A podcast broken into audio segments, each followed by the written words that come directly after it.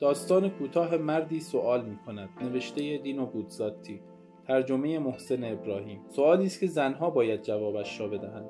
من بارها هر چقدر دربارهش فکر کردم نتوانستم جوابی بدهم. و در این سوال و جواب هیچ شیطنت یا سوء پنهان یا پیشداوری منفی وجود ندارد.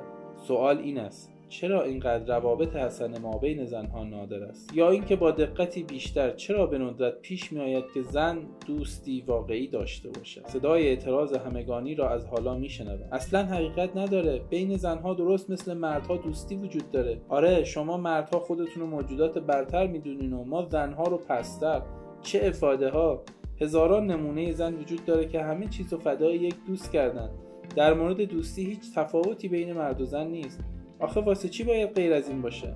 چرا میبایست غیر از این باشه؟ درست همین نکته مورد بررسی است. پوچی ظاهری و نامحتمل بودن این پدیده. اما برعکس این پدیده وجود دارد و برخی زنان باهوش که از این نظریه نمیترسند کاملا به من حق دادند دومین موج ضد حمله. صادق باشه مرد در زندگی با دهها دهها زن در خانواده و بیرون در کار و در تفریحها در دریا و در کوهستان آشنا شده خب هر کدوم از این زنها یا دوستانی داشتن یا نداشتن؟ جواب می‌دهم درست است. یک نفر هم بی دوست نبود و همدیگر را دوست داشتند و متقابلا به سراغ هم می‌رفتند درد دل می‌کردند بازی می‌کردند به تفریح می‌رفتند به هم تلفن می‌کردند به هم اعتماد می‌کردند به هم مینوشتند به هم هدیه می‌دادند و چه و چه. درست همانطور که بین مردها اتفاق میافتد ولیکن ولیکن چی؟ کاملا متفاوت بود.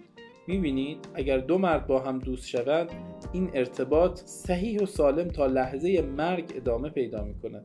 حتی اگر آن دو نفر سالها هم یکدیگر را نبینند و نه عشقها و نه خانواده ها و نه سخنچینی ها و نه بخت برگشتگی ها نمی‌تواند خللی به آن وارد کند. بین زنها متفاوت است. دوستی هایی حتی با شدتی بیمارگونه از امروز تا فردا برباد می رود دوستی بین دو مرد توده ای از سنگ خاراست و مال دو زن به نظرم موجودی شکننده است و به طور نفرین شده ای در معرض گزش های رشک حسد بدگویی حرمت انسانی جاه طلبی های اجتماعی و منافع خانوادگی قرار دارد و یک هیچ کافی است تا بیمار شود و یک پوچ کافی است تا نفس آخر را بکشد.